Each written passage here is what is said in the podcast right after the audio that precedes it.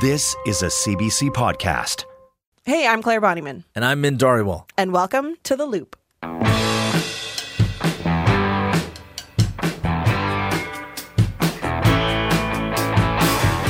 This week, we're talking about fighting the pandemic on two fronts and going beyond our own backyard. Plus, we'll also talk about how an Albertan is calling for a national awakening when it comes to disability pride and meet some teens eager to get their vaccines. But first, oh, we're looking across the ocean to India, where COVID 19 has hit a critical point. And Min, you're going to kind of take us there. Yes, absolutely, Claire. You know, uh, more than 23 million people have COVID in India, and this week the death toll went past a quarter of a million people. In just 24 hours, nearly 350,000 people contracted the virus and over 4,000 died. And I mean, I don't know if you've been watching uh, some of the TV reports. I mean, Yeah. the numbers just keep climbing. They're and- staggering. well, the images alone uh, are tough to watch, right? Yeah. I mean, the parking lots outside of hospitals, people lined up. Yeah. Um, I mean, the situation is pretty dire over there. Chaos feels like the only word to really describe Yeah. what's abso- happening. Absolutely. I mean, especially when you look at the numbers, and I feel for the people there. I feel for the many, uh, in, you know, people who have uh, relatives there who are living all over the world. Yeah. Uh, I mean, there's a lot of people in India, so um, you know, even right here in our own backyard. Yeah, absolutely. And, and people are working to try and access drugs and medical care, even just information at this point. Here in Edmonton, uh, Shikta Batra is watching as most of her extended family is struggling in India. most of my family um, is in Delhi and Mumbai and some smaller cities in northern India. But uh, mostly my family in Delhi and Mumbai are being affected by the situation that's going on right now. Because there seems to be a shortage of all the drugs and the medicines that are needed for survival at this point um, once they have contracted COVID 19 and especially with the new strain that's come out in India, the new variant, it's just getting difficult for people to um, cope up. And unfortunately, our hospitals in India don't have enough supplies to keep up with the demand. I mean, my family, it's it's sad enough, but because once they're at the hospital, it's a general saying that everyone's saying once you go out to the hospital, there's no return from there, so you're not going to come back alive. And that's why most of the people are trying to keep up their oxygen levels at home. And I go to sleep at night, I wake up in the morning, and my phone is filled with messages from family members and friends. I wake up and I'm scared to check my phone because on a daily basis, there are people dying. I mean, how terrifying would that be? You know, I can't being even this imagine. far away, and yeah, trying to get it, trying to you know get some sleep. Yeah. Meanwhile, your brain is going a million miles an hour, thinking about your family, thinking about what's going on over there, the situation. Yeah. I've talked to several people here too. I mean, I talked to a lady last week who whose mom passed away, and I, it's just they're help they feel helpless, right? Because they they can't jump on a plane and go over there. I mean, you'd be going into a hornet's nest, Oh my really, gosh, with yeah. all the cases and everything like that. So, uh, and and you know, for people who haven't been there, it's just. I mean, it's sensory overload with the amount of people that are in those cities. I mean, Yeah. they- they're so densely populated. Think of going to a Toronto or a New York and then multiplying it by ten, right? So It's overwhelming. Yeah, there's no there's nowhere to go where you have space for yourself. So, Yeah. and in a lot of cases, I think people are living. You know, multi generational families in homes. There's eight, nine, ten people, so you could see how it would easily spread and go right through Yeah. a home. There's and then no that so- new variant, too, right? and the new variant, yeah, It's- that's uh, you know the X factor too for sure Yeah. on how how fast that's spreading and how it is affecting people. Yeah, it's some pretty awful math, but there are people, of course, trying to find solutions. Some Right. right here in Alberta. You know, we, I mean, we mentioned it too with time change, though, right? We've got our own pandemic pressures, but people are working to mm-hmm. offer as much virtual help as possible. People like Dr. Bavini Gohill, who's an acute care physician at South Health Campus in Calgary and the chair of the Medical Advisory Board for the Child Foundation. Hey, doctor. Good morning. So, how did you react as you started to hear news of the COVID situation in India? Uh, it was just unbelievable when we were watching the videos and hearing from family members what was going on. It was just something we, we couldn't even visualize. Uh, so we were very, um, we were like, we, we were all very emotional about the whole situation. And I think our first thought process was like, what can we do to help? Tell me about the work that you're doing to support folks in India right now. What what is what have you started? We've been speaking to a lot of uh, physicians, different individuals, and asking them, what are your needs? Because we do not want to overstep any boundaries or end up providing things that may not be helpful. So we do have uh, two streams. We have a stream um, particularly focusing on rural India. And we know that rural villages have even less access to healthcare and there is less of a health infrastructure in, the, in those parts. So our first sort of line of thinking was what can we do to support COVID in the village, considering we weren't a designated government hospital to actually manage COVID. We know oxygen is scarce in these areas. So we've actually acquired about 20 oxygen concentrators, and the first 10 were actually delivered on Sunday. And actually, the first oxygen concentrator went out to a first family member in the village, which was amazing.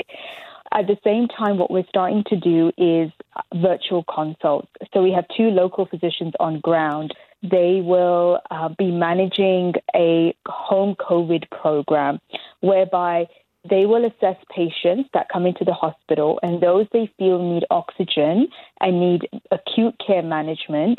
They will be admitted to our COVID home program, provided a COVID kit, which we are assembling, and they will go home with the COVID kit as, as well as an oxygen concentrator and other monitoring equipment.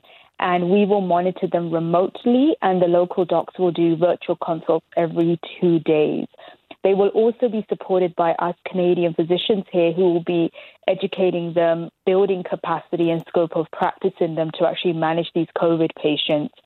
We've actually acquired a telehealth system called ICE Health Systems, which we're going to be using to document our medical information as well as do virtual consults. The other stream that we have going is more city led.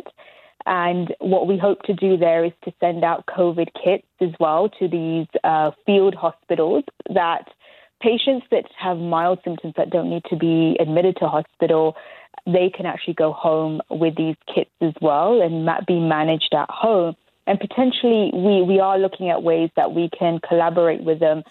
And you you know we keep talking about keeping patients at home, keeping them out of the hospitals. How important is it to properly support patients at home um, in the situation that India is in right now with COVID? It is vital. The problem we're hearing down on ground is that patients are going to the hospital too early. They're panicked. They're worried because there's a lack of hospital beds patients are searching for days to find a hospital. And what's happening is there's a bit of a bit of plugging with the system because you've got these patients that need hospital care, but you've got also these patients that are coming too early, and triaging is very slow right now because they don't have beds. So it is vital that the patients that don't need to be hospitalized actually stay home and have some sort of physician support at home so they can be managed at home and then educated about when they actually need to attend hospital. Rural communities lack a lot of inpatient structure, have a lack of resources, um, a lot less than cities do. So actually managing patients at home is going to be a crucial part of, of the care in rural communities. COVID, of course, you know, we're still hitting peaks here in Alberta. You're now reaching across the world to assist in another COVID crisis. It's incredible work, but this has to be really challenging for all the physicians involved, no? it, it is. When this happened, it was this flood of physicians that wanted to get together. So we created this uh, fairly robust and large uh, um, task force, and we have some very experienced physicians. But you're right, they're also managing a pandemic on this side as well. So a lot of this is done in our own time. We're usually doing this on the in the evenings, along with when we have an hour or two here where we're doing fundraising, we're sending out emails. We know that this momentum for everybody's eventually going to slow down and how do we create a sustainable model that can be continued to be sustained as we slowly back away and let let India sort of continue to manage uh, the COVID pandemic, but give them all the tools and resources that they need. And a number of things need to happen before that before that even happens, including a reliable supply of medications, oxygen, and a reliable supply of healthcare workers as well.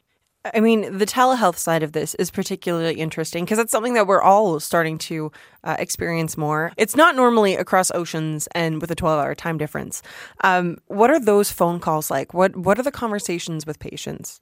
I've done probably half a dozen, and it's it is definitely tough. I think the hardest thing is is, you know, often this type of help is we need help, we need help now, we want to talk to someone now, which can be really ch- challenging with a time difference. So often I'll get a text saying, Can you talk now? And I'll be like, Oh, I've got five, I've got 10 minutes, 10, 15 minutes. Okay, I think I can do it. And that 10, 15 minute conversation ends up being 40 minutes. Mm-hmm. The time difference is definitely challenging because we're going into 11 o'clock at night, into midnight, or doing very early hour consultations. So that was definitely one challenge. The questions vary. A lot of them are around trajectory and treatment. What is this the right treatment? Is this the right drug? And the other question is, is when do I seek hospital care?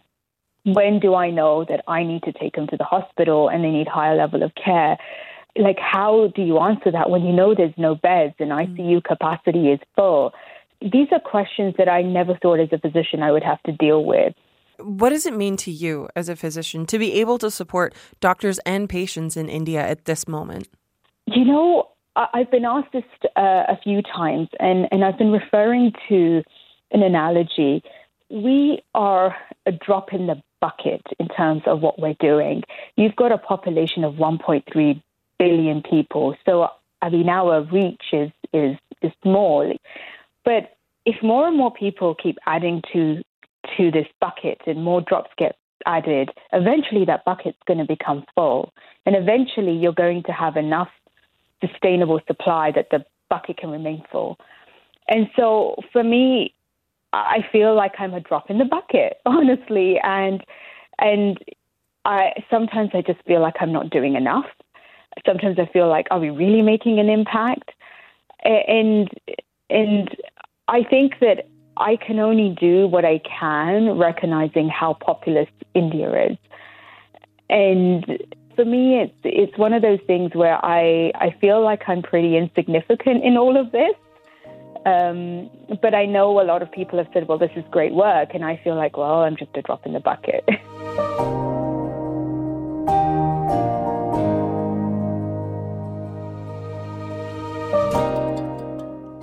It's easy to mark the last year or so as one of a growing awareness. Marginalized groups speaking out, asking for all of us to do more in the fight for equity. But some are also just asking to be seen and recognized. Andrea Van Vugt is the president of Disability Pride Alberta and recently penned an op ed in the Toronto Star calling for a national awakening about disabilities. Hey, Andrea. Hi there. Thanks for having me. No, thank you for joining me. I mean, the op-ed struck me. Can can you tell me about this awakening that you're calling for? Well, I watched the movie Crip Camp and I was inspired to start talking a little bit more loudly to my uh, community of disabled people, people with disabilities. And so not only should we be celebrating uh, the disability community, but people from outside of the disability community should be working on empowering them. And I guess this kind of speaks to the idea behind Disability Pride Alberta, right? How, how did the organization start and, and what kind of work do you do? The organization started after I did a research project in university where I asked, why aren't we teaching kindergarten to grade 12 about disabilities in school? And so throughout my research, the conclusion that I came to is that the disability community isn't loud enough, and we're not loud enough because we're not united. We've united in uh, different cycles for many times human rights, but not always in a way that is inviting uh, celebration. And so I attended a celebration for dis- for disabilities in Vancouver, and I decided to uh, make something happen in Calgary. So I connected with a local advocacy group and uh, we created a disability celebration and parade for over a thousand people. Wow, what, what was that like? It was a party. yeah, it was, it was, a total party. So there was people, all races, all ages, all sexes, disabilities, non-disabilities. Uh, we marched down the street. It, re- it was a really fun time. Oh, in COVID especially, that sounds amazing. it's been a minute since yeah. we've all had a party. exactly. Well, you talk about the idea of being loud. Can you tell me about the process you went through to claim your own disability and claim that title and that word for yourself? Uh, well, the process for me took quite a while. So I was diagnosed with epilepsy when I was 19 years old, and now I'm 36. Uh, took about a decade for me to claim it, and it actually came about through my reading of a book called Disability Politics and Theory by a person named A.J. Withers.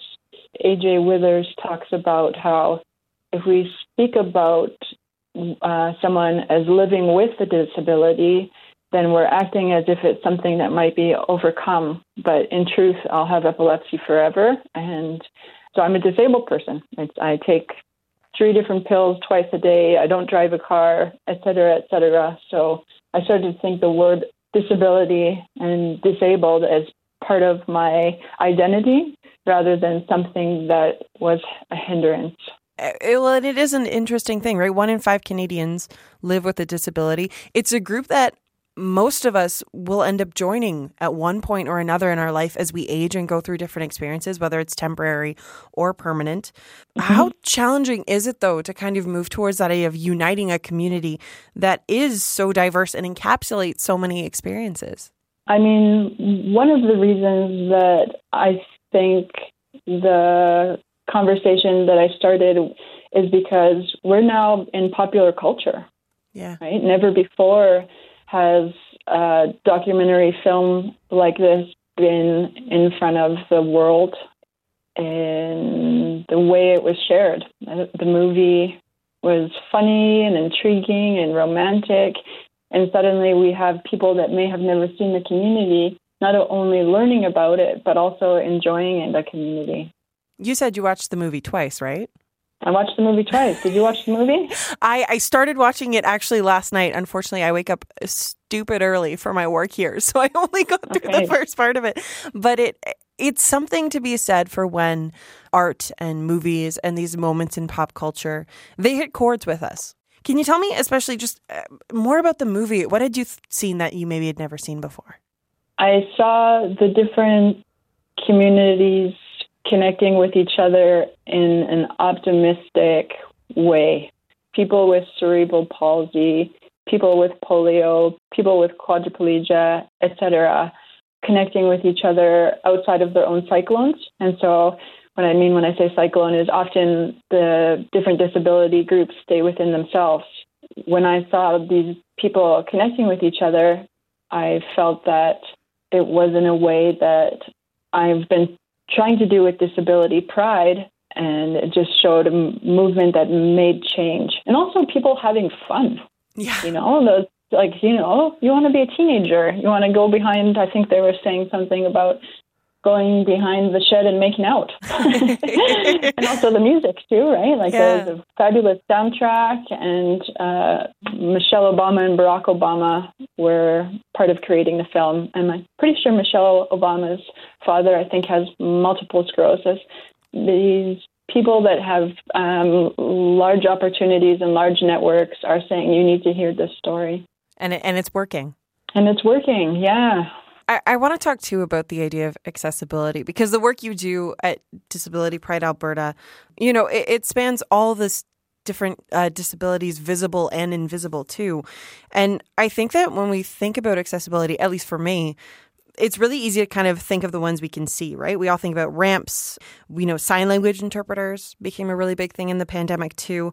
But how limited is that understanding? What other things are really important to keep in mind? Um, something that I think is important to keep in mind is that accessibility goes far beyond physical. An important topic of conversation right now in Canada is that there is a Canadian Disability Benefit Initiative taking place. So if we look at accessibility as finances, at this time with a pandemic happening, we have a new understanding of finances. Uh, for example, the So people are receiving two thousand dollars a month. Mm-hmm. Uh, if you look like at that in comparison to the assured income for the severely handicapped in Alberta, that's three hundred and fifteen dollars less than that amount. And so I'm thinking, you know, when we think about accessibility, also think about finances. And now that we have a new understanding uh, and a new grown empathy for situations, financial situations, I think that Canada can look at the support for uh, people with disabilities in a new way. And I think a big part of that is there are a lot of Canadians that I'm positive are grateful to have received some guaranteed income in a health situation that they had little control over. Mm-hmm. That is comparable to someone with a health condition and or disability. Uh, you can be working your best and doing your best, and you still may not have the finances to make anything beyond the bare necessities accessible. And sometimes the bare necessities aren't actually accessible with the amount of money you get. There's been this experience across the country now that hopefully will open more people's mind to how it affects other people outside of a pandemic, right? Hmm definitely. In general, too, there's been a lot of change to how society operates. Some arguably good, some obviously very, very bad. But I wonder if there's been any changes that you've seen when it comes to accessibility that you want to see continue post pandemic for people with disabilities. Uh, I was shocked and surprised and very happy to see how quickly uh, workplaces adapted to facilitate work from home. Hmm. Now we found how quick it can turn around if you need to work from home. So I think that would be a pro of it. Yeah. I'm not sure if I can label this as a positive, but it's definitely something that has grown knowledge is the fact about isolation and kindness. All of us going through something similar, we've have a new understanding of isolation and we have a new uh, appreciation for kindness. And so I think that now we can look at people with health conditions and or disabilities and understand that that isolation might be their a regular thing and also a little bit of kindness can go a really long way.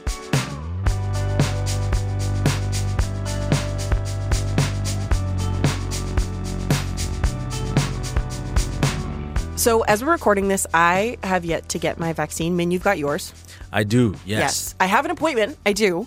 It is going to happen for me eventually this weekend. Well, that's awesome. I thank you, but I do have to say Mm-hmm. that um, I'm eating up all of the social media posts, all of the stories, all of the memes about getting vaccines. Yeah. you're making a face right now. I'm kind of making a face. I've been watching them all, and you know what? It's uh, it's great, but I I just I, I haven't I didn't feel compelled to no.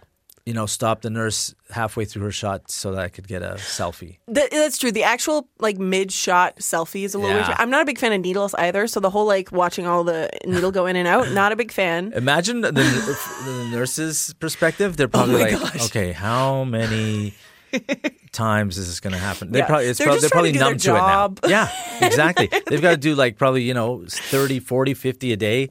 Yeah. I mean, what I love though is the well-crafted jokes, right? Like Yeah. the 5G, the microchips. That stuff is funny. but Mhm. you know, but it is something that I think uh, is really heartwarming yeah, to see.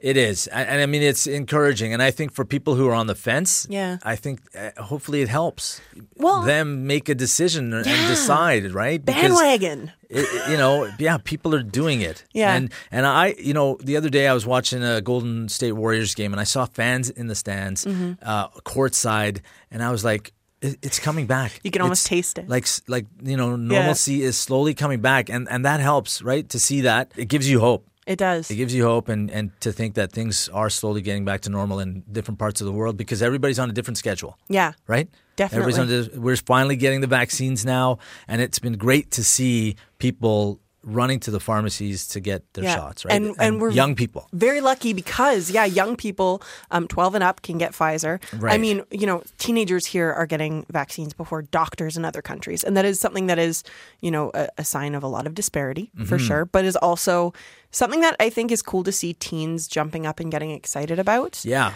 I was kind of Um, worried. I wasn't sure how you know the, the younger Albertans were going to react if they were kind of kind of be you know laissez faire, just kind of okay, whatever.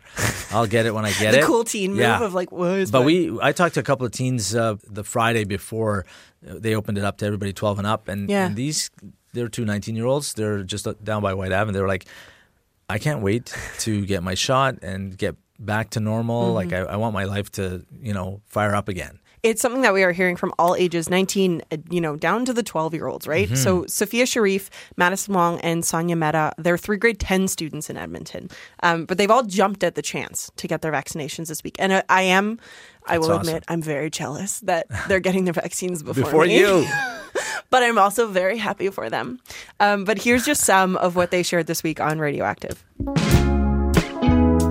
despite the best efforts of our teachers and parents right now, our learning has been disrupted with the switch to online. And so I hope now that our age group can start getting vaccinated that hopefully we can get back to in-person school. Oh, I was ecstatic. Um, I know my grandparents were able to get it. And so when I found out I would be able to, it was just kind of like, mm, I was very excited. I gave up soccer to take care of my grandparents who are immunocompromised. And I've been doing online school for about three quarters of the year now. yeah, it's been it's been challenging in the sense that um, it's my first year in high school, but I think managing through it, knowing that like my family's there, that's been great like with the constant shift to online and in person, it's, it's pretty hard to keep up with the academics sometimes, as well as I'm a part of a lot of extracurriculars, which all have had to move online. So it's been it's been a pretty different format, and I'm looking forward to having more youth um, being vaccinated. So hopefully we can return in person a lot of people also rely on just social interaction to get them through the day. And I know just interacting with people has always helped me. And obviously, with COVID, um, in person and face to face interactions have gone down quite a bit. Um, it's been pretty frustrating getting put online for school and sport. Um, I play a lot of soccer, and so not being able to practice has interrupted my schedule and some goals that I've had. But having like a strong family at home and being able to spend more time with them is a positive side to it, and so I've enjoyed that. I don't think I've ever been this excited for a vaccine before. I wasn't even thinking about the fact that it was a needle. I noticed that um, there was it was kind of different than a flu shot. You didn't feel it go in at all. I had a couple of side effects. I got the Pfizer vaccine, and um, I believe what the pharmacist told me is, and I think this is correct, is that people's bodies react differently to the vaccine depending on if they've been exposed to the type of virus that coronavirus is. And so um, my body probably has never encountered it because um, I had a cold, um, I had a low grade temperature, and it was all accentuated because I have um, seasonal allergies. But it was something very manageable. I was I was so hopeful after this because I know that you're 87% um, protected, I believe, after the first vaccine. And knowing this, um, I feel a lot safer. I know there's a lot of anxiety, especially around a lot of my friends who were in person, um, have been in person the last couple weeks, which I was um, online. But um, I think having to isolate um, the anxiety of knowing there's there could be anyone around you who could have been a close contact or who has the virus, that is a large concern. And I think that anxiety was dialed down a lot. So everyone has the right to choose in the end if they want to get the vaccine or not. But I feel it's important that parents and youth have the conversation about it at least. And I have trust in our scientists and experts as well. So I'm not worried about getting the vaccine myself, and both my parents have got both doses. They got Pfizer, and they've been fine. They had no side effects, and so it's a really positive thing. But I would strongly encourage families to give serious consideration to getting youth immunized. Immunized, um, not only does it protect the youth, but also um, the people around them. So for people who are immunocompromised or just can't receive the vaccine at this time, it will also um, go towards protecting them. I think for me, it's always been one of my dreams to study abroad, and obviously that's not as probable during COVID. And I think that would be such a great experience, and I'm really looking forward to the day in which I can do that. Um, I'm really looking forward to spending time with my grandma and getting back to my sport, of course, training and games. I think the thing that I'm most excited for doing is um, giving my friends some great big hugs. um, I miss I miss showing affection to my friends and yeah. So there you go. That was Sophia, Madison, and Sonia, three high schools, uh, three high schoolers in the city who are all eager to get Pfizered and give friends hugs. Absolutely. Like, yeah. same. The Loop is a weekly podcast from CBC Edmonton, and our team is Min Dhariwal, Leslie Goldstone, Corey Haberstock, Christina Silva, and James Evans. Our theme music is Change Your Mind by Edmonton musician John Common. And I'm Claire Bonnyman. So thank you so much for listening. There's so much more to know, so you can get into the loop with us every Friday. And Min, where do people go if they want to tell us how we're doing? It's pretty easy. uh, they can uh, certainly go to the loop at cbc.ca and uh, you can leave us information there. Give us five stars. Yeah, give us five stars. or social media too. You can use the loop CBC as a hashtag, or Yeah. you can find me and Min. Min, you're at Mine's easy. It's easier than the, the, the previous one about the loop. It's uh, my first name and last name. So Min, M I N, Dhariwal, D H A R I W A L. find him on Twitter, and I'm Yeah. Nami Knob on Twitter. That sounds backwards. It's it's my last name backwards. You can just let us know what's what, how you feel about the show, and make sure to subscribe and download the loop on the CBC Listen app or wherever you get your podcasts. For more CBC podcasts, go to cbc.ca slash podcasts.